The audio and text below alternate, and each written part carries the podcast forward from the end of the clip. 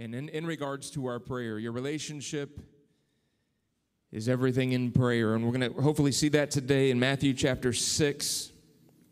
Matthew chapter 6. If you've got your Bible, turn there. If you've got a phone or an iPad, open up to Matthew chapter 6. Next week, we're going to have fun. We're going to talk about fasting next week. All right? Fasting is fun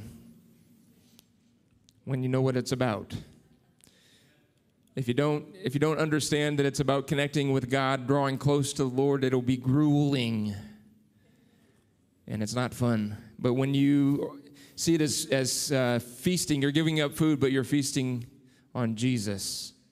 When you understand that, it, it changes your perspective. So, we're going to talk about that a little bit next week. Priority of relationship today, Matthew chapter 6. We're going to begin to read in, in, uh, in verse 5. When you pray, you shall not be like the hypocrites, for they love to stand in the synagogues and on the corners of the streets, that they may be seen by men. Assuredly, I say to you, they have their reward. And let me just say that this is not saying that we should not gather together and we should not pray together.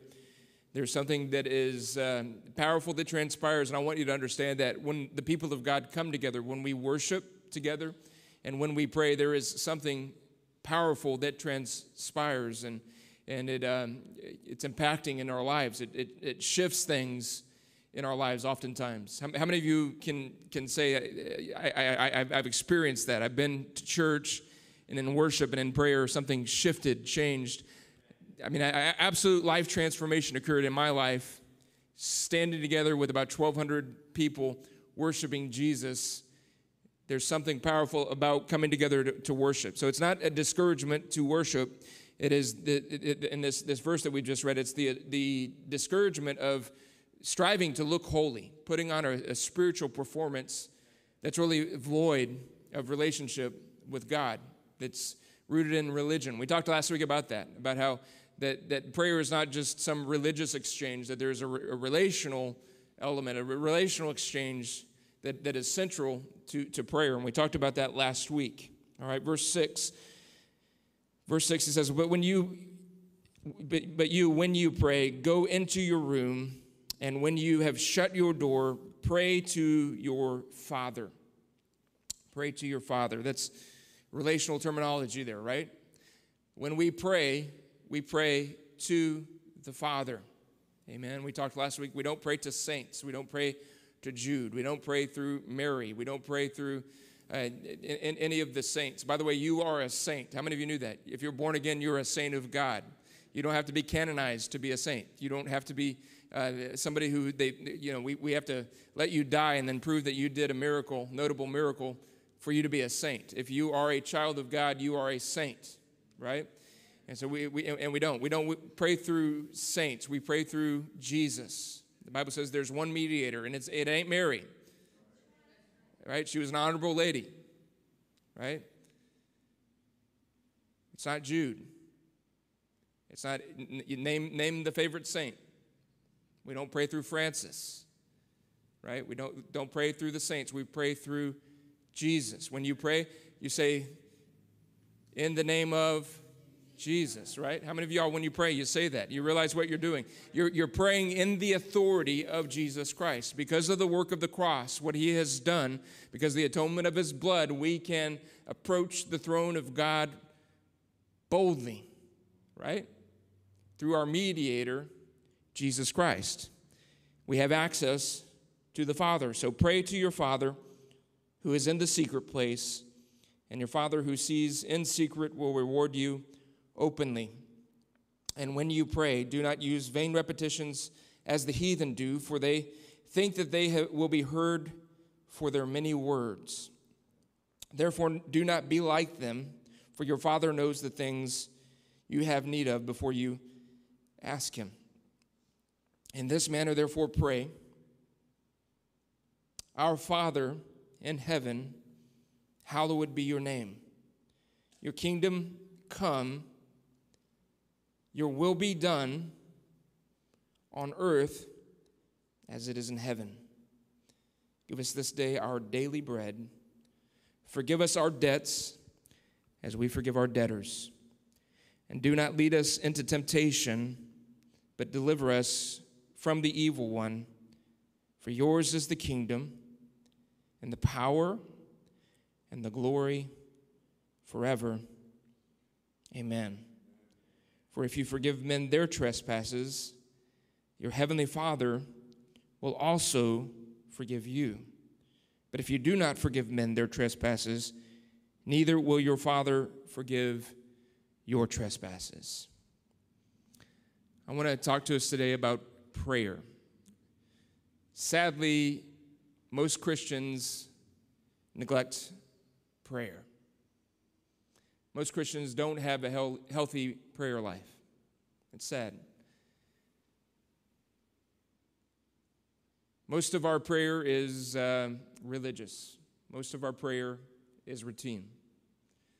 Think about it. That's, that's just, uh, we, we, done, I think we did this exercise last year, but just, again, I ask you just to allow, allow the Holy Spirit to shine a light in your heart for just a second and do an examination.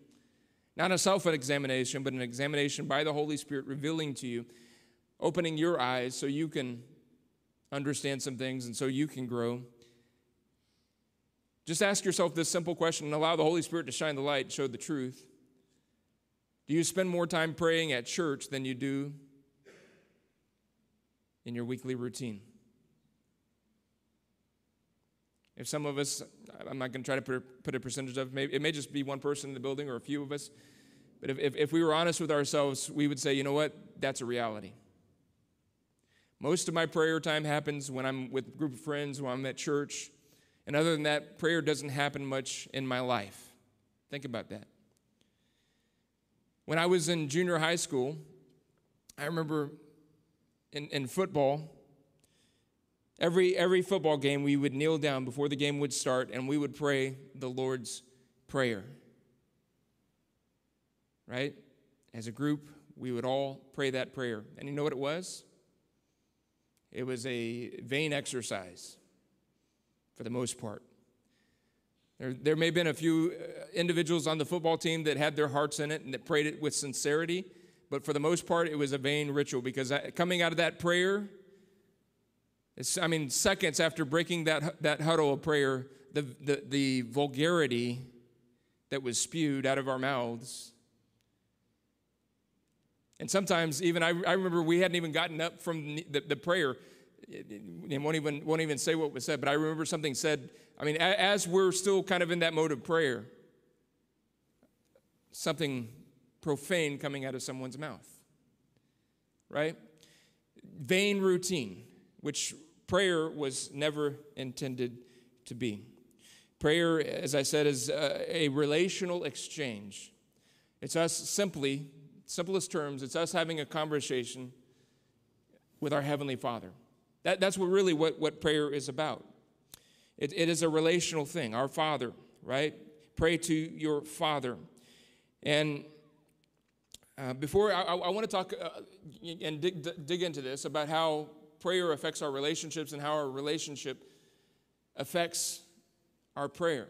I want to I want to dig into that in, in just a minute. But I, I, want, I want to highlight verse 10. Your kingdom come your will be done on earth as it is in heaven. I think this, in, in my, just personally speaking, in my prayer life, this is something that has kind of been illuminated to me. This thing of praying God's will, praying the kingdom. Because I don't know about you, but most oftentimes I find that when I go into prayer, I usually already have a preset. I, I already have my mind made up about certain things. I've already made some determinations. I've made determinations about how situations and circumstances should play out. I've made determinations about who I am and what I need. And a lot of times we lack the humility of this verse your, your kingdom come, your will be done. And instead of praying that, we go in and we pray our agenda. Prayer is the place where heaven's agenda is discerned. Prayer is a place where God shifts in us and we surrender our will, we surrender our agenda,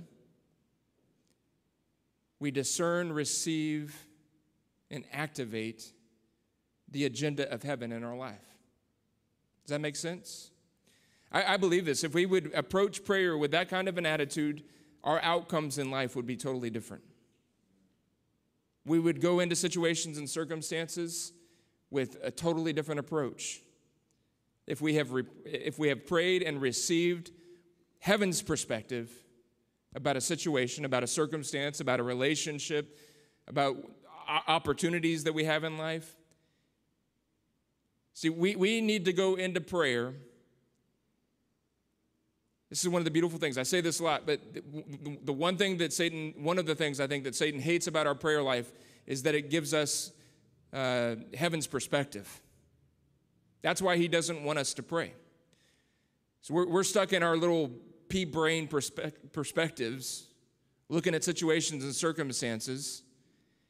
And our perspectives are frustrating those situations and circumstances. But if we can humble ourselves and, and truly go into prayer, seeking the will of God, seeking the purposes of God, seeking heaven's agenda, we come out of that prayer transformed, changed with new perspective, fresh perspective, and we approach everything in life a different way. Does that make sense? How many of you will acknowledge you have a pea brain? Anybody besides me? How many will acknowledge that your perspectives are very limiting? The way you perceive circumstances, the way you perceive people, very limited, right? How many of you know God sees it all? You know, God's omniscient. He knows all, understands all. And so if we can have a conversation with God about it and see what He's seeing that we're lacking, it will transform the way that we live our lives. It's something I'm working on. I'm not saying I've mastered this. It's something that's come to, to, to, light to me that, that oftentimes I go into the prayer room with an agenda that I want to get accomplished. Instead of going to the prayer room with that opposite approach, saying, God, what, what is your purpose in this? I'm going through a really tight spot here. I'm going through some struggles. I, this is a challenging thing that's going on in my life now. Lord, what are you trying to do through this? Instead of approaching like, hey, God, will you bail me out of this? Like, this, this isn't fun. Will you stop it? right? That's usually how we approach things in prayer. It's a different perspective when we're saying, Your kingdom come, your will be done. Like, I, I don't like this situation, Lord, but what are you trying to do in this? Right? That, that will change our prayer life if we'll begin to approach the Lord like that. All right, so let's let's dive into this. The priority of relationship. We're talking about the priority of relationship in our prayer life. All right? It's the effects of prayer in relationships and the effects of relationships in your prayer. How many of you recognize that your relationships in life affect your prayer? Let's not raise hands, but when we did that little exercise a minute ago, did you realize that you don't have a very strong prayer life? Anybody? Don't, don't raise your hand. You don't have to. Just asking the question. I think a lot of times that the, the, the reason that we don't pray, we don't have this relationship with God, is because of things that are sideways in relationships here on planet Earth. Have you ever felt you, you, you're, you're thinking about someone, you're thinking about the way that you relate to someone, have you ever heard, felt had a, had a dirty feeling? Just be honest. When you realize that you were gossiping and slandering someone. When you realized that you were holding unforgiveness in your heart towards someone. When you realized that you were harboring a whole lot of anger in your heart towards someone. Have you ever felt that dirty feeling? Or am I, am I the only one? Right? The, the, the, we got to realize that our relationships here on planet Earth will have an effect on our relationship with our Heavenly Father. We're going to see that as we, as we go through this message today. Let's look at a few scriptures. 1 Peter chapter 3. 1 Peter chapter 3. Any wives here today? If you're a wife, raise your hand. I want, I want all of you wives to say, Thank you, Pastor Chad. You're welcome. This one's for you. 1 Peter chapter 3 verse 7 Likewise you husbands dwell with them according to knowledge giving honor unto the wife as unto the weaker vessel and as being heirs together the grace of life that your prayers be not hindered husbands and wives you are heirs together of the grace of God. The things that we appropriate from heaven are appropriated together.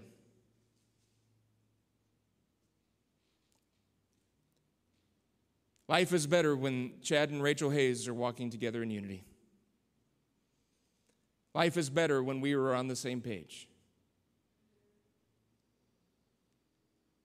We can't be defeated when we're walking in unity.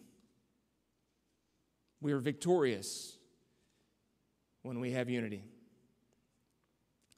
My, my wife and I are a good team. We work well together. I, I believe that the anointing of my life, the ministry that God has given me, is enhanced when I'm walking in harmony with my wife. There are things that I will not be able to accomplish without harmony in relationship with my wife. We are heirs together of the grace of God. That's the design of God. That is true in every marriage. Not, not, that's not special because I'm a pastor. That's true of all of us. Your families are stronger. Your vocation will be stronger. you will flourish in your vocation raising children will go better when you're living in harmony with your, with your wife. Husbands, honor your, your wife. Right? That's what this, this verse is encouraging us to do to walk in honor. My, my wife and I, we, we, we do pretty good together. We have a, a, a very healthy marriage. Can't say that it's with, not without challenges, that it, we haven't seen our struggles. I'm not telling you that we have never been in an argument. I heard a pastor say that one time. He said this He said, I've never been late on a payment, and I've never had an argument with my wife. My first thought was, there's a guy who can't help me. He hadn't had any trouble in life.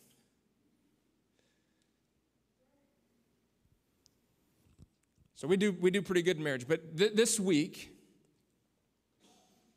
um, my wife and I, we spent some time together.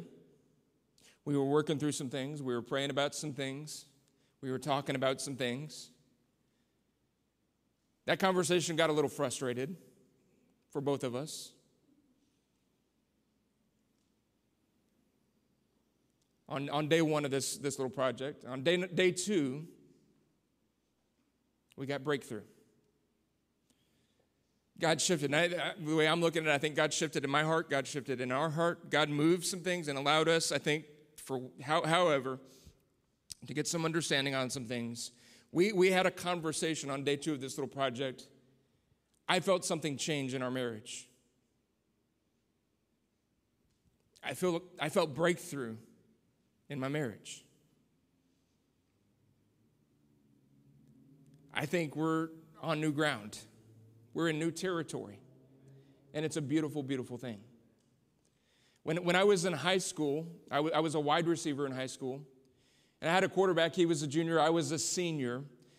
And we, we spent an entire year working together almost every single day. And we, we had a harmony, we had chemistry. We, we, we didn't really have to communicate much. We had a number system. He, he would shout numbers out to me, and I knew what he wanted me to do. We had all of our routes, the route tree curls and posts and all the, the, the fade routes and the streaks and all these different uh, routes. We had a number system, and he could shout a number to me. I knew exactly what to do. Every route that I ran, I had the footwork worked out. I knew exactly how many steps to take before I would break. Right? We, we were in harmony together. We worked on this. We, he, he lived in the neighborhood right behind us, and he would walk over. We had a, a couple of acres there where we lived, and out in, in my parents' front yard, we would run routes every single day. And I knew that whenever I would make my cut and turn and look, the ball would be there. We had that kind of harmony. Right? Relational harmony. It takes effort, it takes work, right? That's why Paul says in Ephesians chapter 4 endeavor to keep the unity of the Spirit in the bond of peace. That word endeavor, that means work. You got to work to have harmony and peace, right? It takes a lot of effort. My wife and I are pretty intentional about trying to work through things. When we're realizing there's not harmony, we're not seeing things eye to eye, we're not, whatever it might be, we're not on the same page. We have to work through to get to the place of harmony, right? Peter says, Husbands, dwell with them according to knowledge, giving honor unto the wife as unto the weaker vessel, and as being heirs together of the grace of life. And then he says, That your prayers be not hindered. I believe this. If I don't treat that lady well, there's a block in the communication channel between Chad Hayes and the Lord God Almighty. Right? And I don't think it stops with just my wife. Like if I'm if I'm not treating people well, if I'm abusing people, if I'm angry at folks, if I'm holding unforgiveness in my heart, if, if I'm manipulating folks, if if I'm holding offense towards somebody, it puts a block in my ability to communicate with God. And listen, there, there's no problem on God's end. God's communication system never fails. Right? The block is right here. right? How many of you have ever had a relationship and you weren't acting right towards somebody? Think about this. How did that affect communication between you and that person? Right?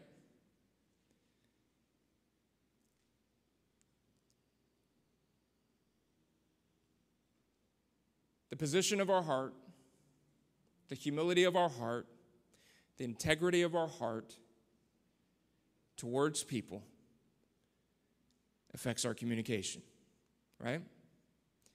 And it's true this way as well.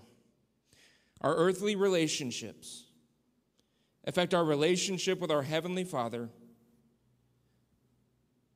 much more than you have ever been aware of.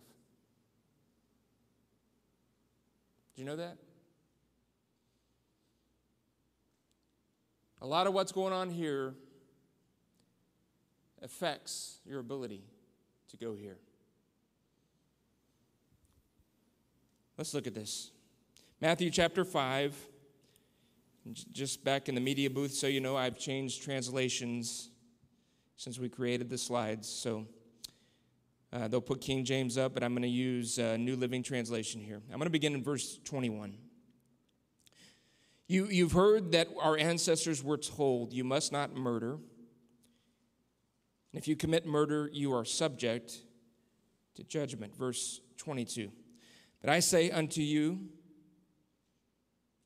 if you are even angry with someone, you're subject to judgment. If you call someone an idiot, you're in danger of being brought before the court. And if you curse someone, you're in danger of hell uh, of the fires of hell. So if you were presenting a sacrifice at the altar in the temple and suddenly you remember that someone has something against you, check this out. Leave, leave your sacrifice at the altar Go and be reconciled to that person, and then come and offer your sacrifice to God. When you're on the way to court with your adversaries, settle your differences quickly. Otherwise, your accuser may hand you over to the judge, who will hand you over to an officer, and you'll be thrown into prison. And if that happens, you surely won't be free again until you have paid the last penny. So, what's happening here? This is Jesus, right? And, and by the way, this is Matthew chapter 5, our text that we read about prayer. It was in Matthew chapter 6. This is all a part of one sermon that Jesus preached, right? This, this stuff all goes together. This is one of Jesus' sermons. And by the way, how many of you think what Jesus said is pretty important? What, what does this mean to us? What he's saying, if, if you come to the temple to offer an offering, to bring a sacrifice, and you remember that there's something between you and a brother, before you offer that sacrifice, go and make that right.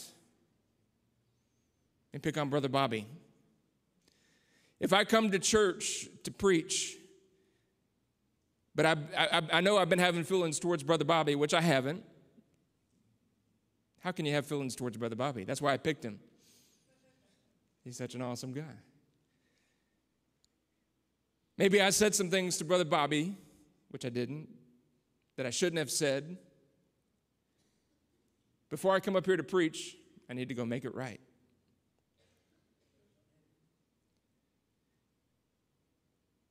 How about this? Before I can lift my hands, I need to go make it right.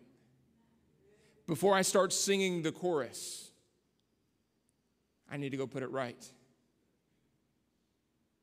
Before I try to do service before the Lord, I need to go make it right. Because we don't do animal sacrifices anymore, right? Jesus is talking back in the days of the temple. What, what's the point here? The, the point is that my relationships here on earth affect my relationship with my Heavenly Father. See, our, our relationships are indicators. If there's offense in our heart, if there's anger in our heart, if, if there's unforgiveness in our heart, if there's greed, covetousness, whatever it is, some kind of feelings towards another brother, towards a sister, it's an indication, really, of the condition of our heart.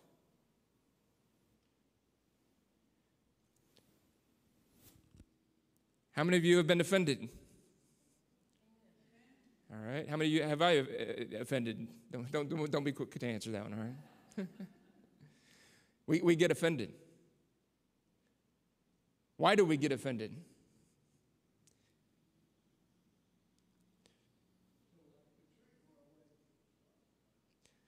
We like it our way. That's really good. That, see, that, so that goes back to the first point I made today. If we start praying, your, your kingdom come, your will be done, it ain't about my way no more. Frustration and anger are, are, are um, indications that we have put hope into something and we've been disappointed.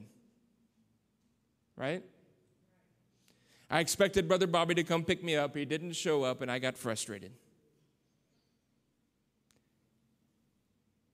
I went to ask somebody to borrow money. They didn't give it to me, so I got mad. Right? We're expecting someone to treat us a certain way. They don't treat us that way. We get angry about it, right? Heart conditions, right? And we, we're going to get offended. We're going to be angry. We're going to experience all of these things in life. But you look, think, and we're going to talk a lot about this really for the next, the rest of this year. Think about the teaching of Jesus and how much, he's, how much time he spends on how we relate to each other. Think about all the teachings. Turning the other cheek, forgiving seven times. Go through all of the teaching of Jesus.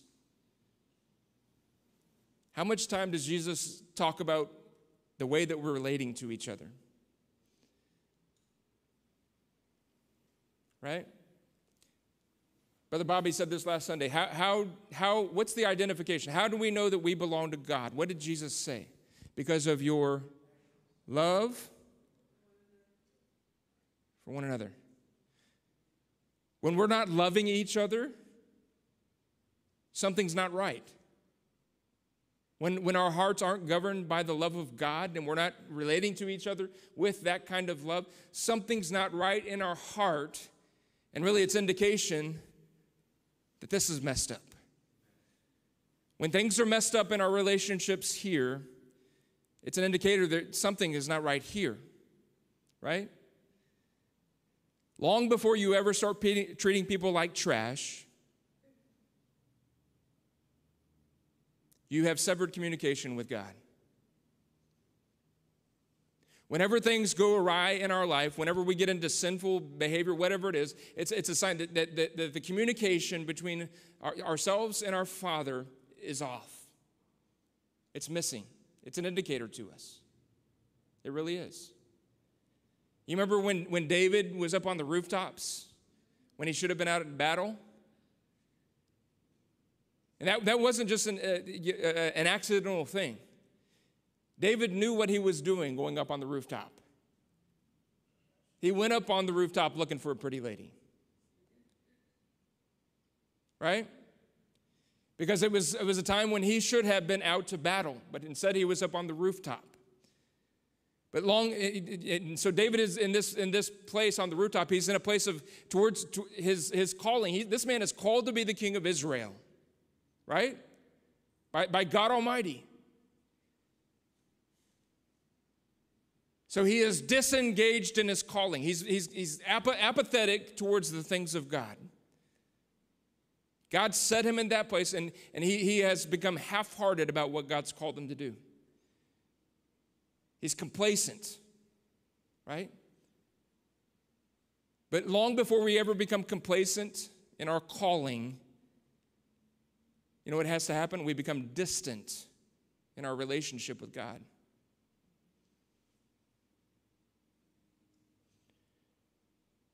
There are preachers who keep preaching, but they have no relationship with God. And then you know what happens? They end up having an affair, they end up stealing money, all the, you know, these scandalous things that happen. Long before the scandal, there was a disconnect in their relationship with God. Communication with God is key. Prayer changes us. Right? Not, not when we go to pray with selfish motives. Not when we go in there trying to advance our agenda, but when we have a prayer life that says, Lord, your kingdom come, your will be done. I'm humbling myself, I'm submitting to you. Right? I know Brother Bobby ain't treating me right, but Lord, what do I need to learn in this situation? Friend of mine, his name's Alan Claypool. Some of y'all have, have gotten to know him, but Alan taught me this. In, in relationship, he, he, he taught me to ask this question crave what you're missing. Next time your wife is upset with you, crave what you're missing. You know what we do instead of doing that? We think about how we're going to prove we're right to our wives. Right? Anybody get a witness here on this one? How am I going to convince her to see it from my perspective? That's, that's our normal approach in any relationship. But what if we start saying, What am I missing here? What if we go to the Lord in prayer and say, Lord, what am I missing? Because a lot of times we find out that I'm upset with Bobby because he's, er, he's acting a certain way, but the reason he's acting a certain way is because of what I did last week. Right? And we're actually at fault. The whole reason the relationship got sideways was my fault, and I'm blaming Brother Bobby. That's what we do. Prayer will shift that in us. If we're willing to pray those prayers, I keep calling them the, the searchlight prayers that says, Lord, search my heart, right? As a husband, as a pastor, as a person in life that has all kinds of conflict, all kinds of struggles, all kinds of challenges in this life, just like you do, I have to learn to pray that kind of prayer. Lord, Why do I keep ending up in this mess? Why do we keep getting these results? Why are these things happening? Is there something that I'm missing that you want me to see? And if we'll pray that way, again, different outcomes. Different outcomes. So think about this. If you come to the altar to offer a gift and you remember that there's something wrong, what do you do? Lord, show me how to prove to this person that I am right and they are wrong. Or here's the favorite, the most spiritual prayer Vindicate me, Lord. Right? Vindicate me. What do you mean vindicate you? You've been gossiping about that person for the last three years and they found out and they're mad at you and you want to be vindicated. Right? Think about it. that. This is the way we pray so often. Instead of turning and saying, Lord, show me what's going on in this wicked, deceitful heart of mine. You do realize, yes, you are Christians, and yes, you are full of the Holy Ghost, and also you have a body of flesh that you're walking around, and you have a crooked heart, right? So that I saw some folks wearing t-shirts that said, follow your heart. Burn that t-shirt. You follow that heart, you're going to end up over the cliff. Right? Follow the Holy Ghost. And you know what the Holy Ghost will do? It'll make you go apologize. It'll make you ask for forgiveness. It'll make you humble yourself, right? We're talking about prayer and relationships. How are we relating to people? We need to constantly be working to maintain and restore relationships. Right? That word endeavor endeavored. Ephesians 4 1. Endeavor to keep the unity of the Spirit in the bond of peace. I have three boys. The Hayes family, Rachel, how many road trips has the Hayes family been on in our lifetime? Too many. You know what it's like taking a road trip with three teenage boys in the car? Now, I got to admit, the devices, the iPads, and the phones, that helps a little bit. How many know when you got three teenagers, Right? You know what we got to do? We got to work to have unity. I have to work to have unity in my marriage. We have to work to have unity in the church. It does not come naturally. We have to work for it. Because you got as much flesh as I got. Right?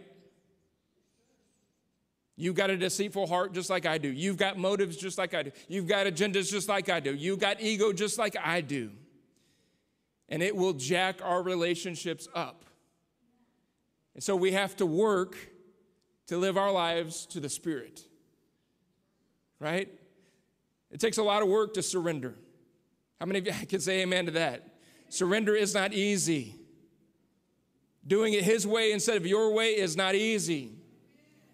It takes work. It takes work.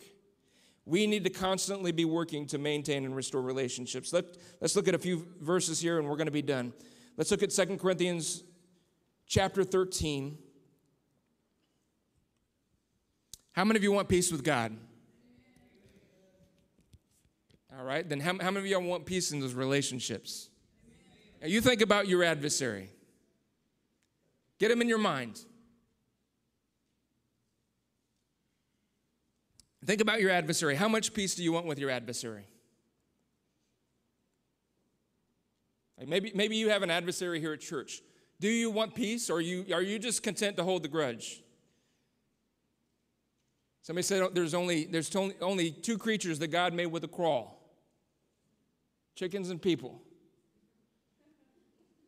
Chickens use theirs to digest their food, humans hold, use theirs to hold grudges.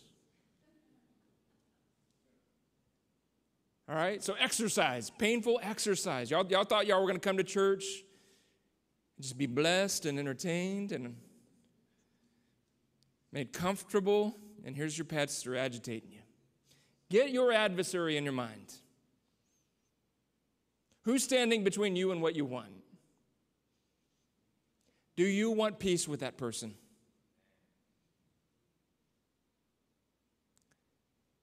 You'll never truly have peace with God until you get peace with that person. That's a heavy truth. Go back to our text. If you refuse to forgive them, how do you expect your Father to forgive you? Think about it. Think about it. All right, peace. Here we go. Finally, brethren, 2 Corinthians chapter 13, verse 11. Finally, brethren, farewell. Be perfect. Look at your spouse and say, Be perfect. Right. What does that word perfect means? It's, it's uh, katartizo is the word there, and it means to mend, to repair. Get mended. Get repair. Be perfect. Be of good comfort.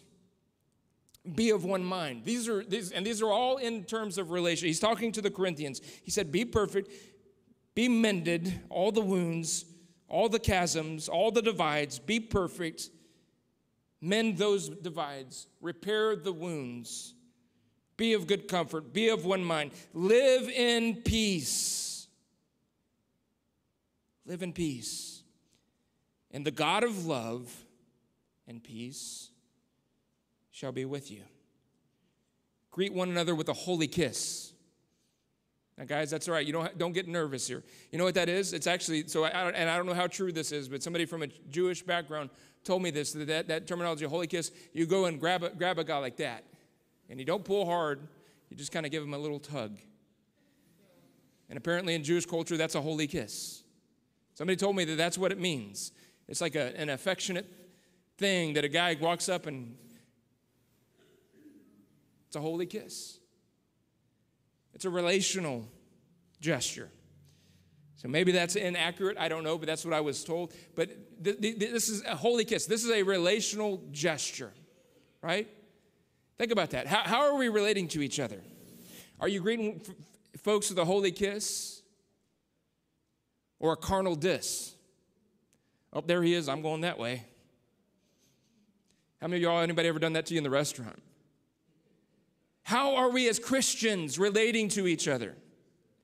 And how do we think we can do the holy or the, the carnal dis stuff and think we're, we're good with God? Treating people like crumbs, and we think we got this okay, right? The grace of the Lord Jesus, the love of God, and the communion of the Holy Ghost be with you all. Amen. Next verse, Philippians chapter 4.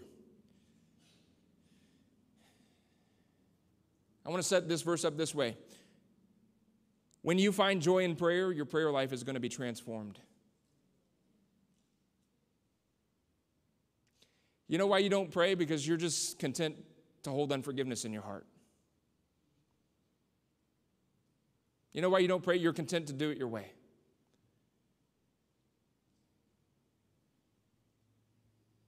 You know why you don't pray? Because you and fear have some kind of weird relationship. For some reason, you loved anxious.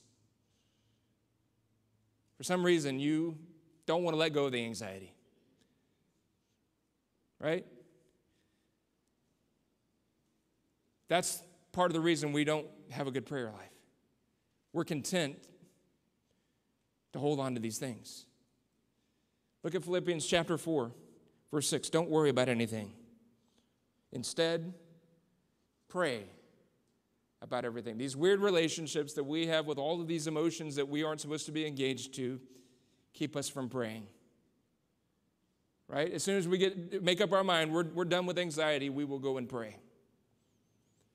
I'm tired of the anger, I'm going to go pray. I'm tired of the resentment, I'm going to go pray. Right? Don't worry about anything. Instead, pray about everything. Tell God what you need and give Him and, and thank Him for all that He has done. And then look at verse 7. Then you will experience God's peace, which exceeds anything that we can understand. His peace will guard your hearts and your minds as you live in Christ Jesus. How many of you want peace? All right, last one. I want to go back and look at 2 Corinthians chapter 13 verse 11, but I want to look at it in the ESV. Finally, brothers, rejoice. Aim for restoration.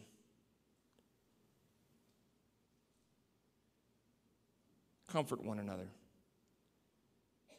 Agree with one another. Live in peace.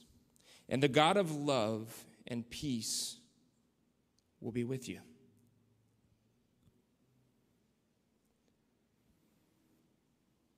Let's stand together.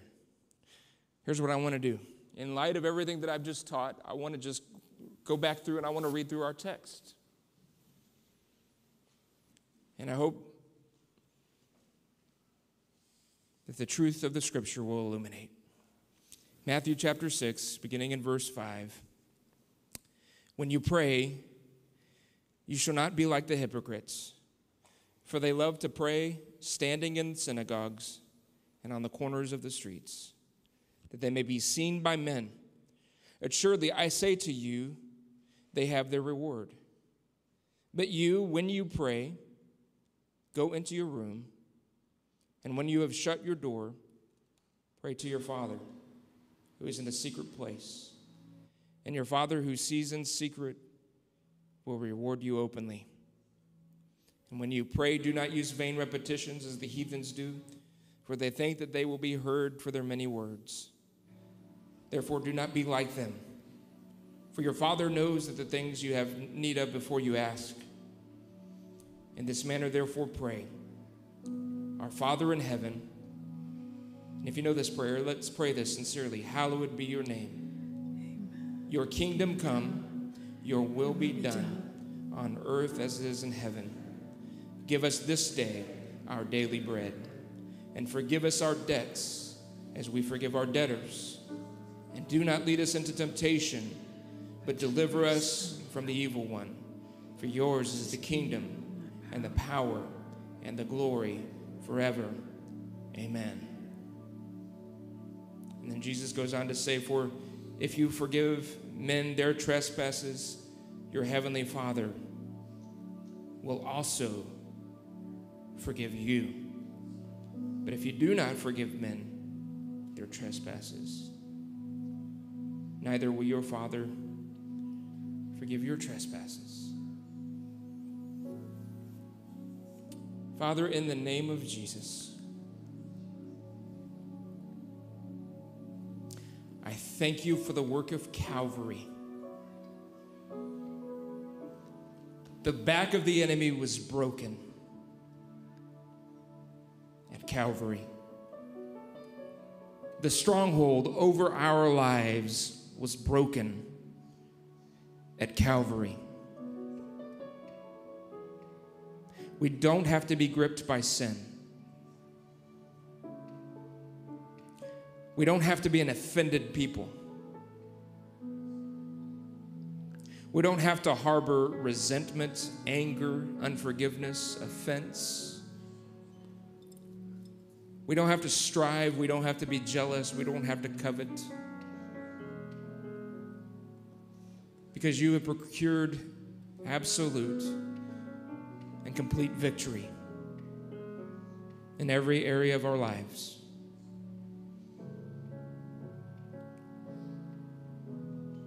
the war is over. The chasm has been spanned. Because of the blood of Jesus,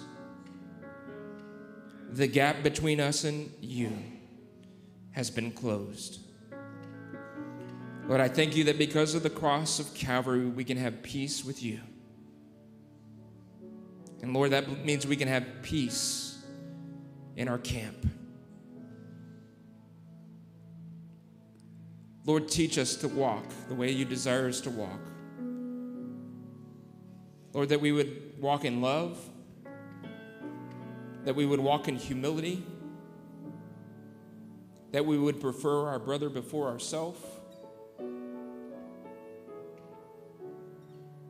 Father, I thank you for liberty that's coming to people's lives today I thank you for restoration in relationships. Father, we lift our marriages up before you. Lord, strengthen every single marriage in this house today. Lord, I pray that the communication lines, Lord, we, we, we want to allow your spirit to come and blow them out. All the crud that's built up, blow it out. All the hurt feelings, all of the resentment, all of the bitterness, all of the sharp words. Father, let us forgive as we've received your forgiveness. Father, I pray for every relationship in this house, Lord God. I thank you for this church family. Lord, I declare right now in the name of Jesus, we are people who are washed in the blood. Let there be no schism in this house. Let there be no divide. Lord, that we would strive to be at peace with every man. That when offenses come, we would be gracious and quick to forgive. And that we would move to make sure that nothing comes between our brother and ourselves. Lord, give us free communication with respect, with honor, treating one another with great dignity and value and worth.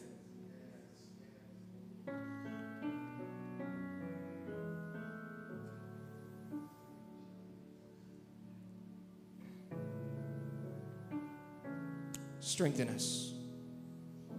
In Jesus' name. Listen, if you were able to picture someone a minute ago, maybe they're here in this church, or maybe it's a family member or somebody out at work or whatever, release them right now. Father, we give it up. The battle's over. We lay down our arms, we lay down our defenses. Listen, church, if somebody has wronged you, you don't have to defend yourself.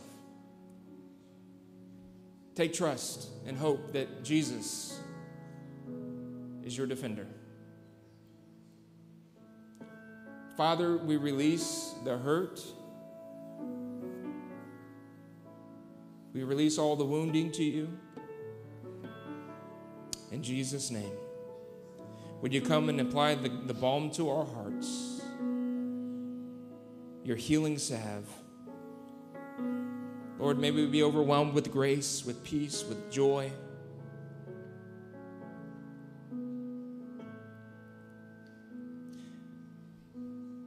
Father, change the way that we look at each other. Change the way that we speak to one another. Change the way that we treat one another.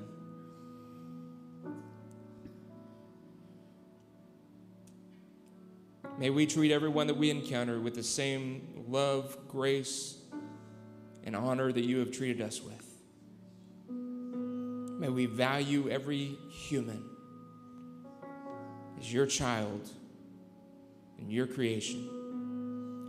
Father, I thank you for this in the mighty name of Jesus Christ. Amen. Listen, if you don't know Jesus, I don't want you to leave this place today without knowing him. If there is a chasm, a great canyon between you and God, today's the day. Jesus has closed the gap. He's done everything that needs to be done for your salvation.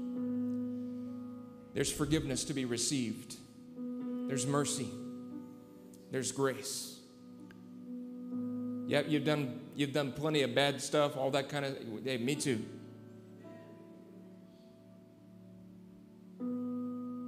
I thank God that it's not about my good works or your good works, it's about the work of Jesus and what he did at the cross. Amen.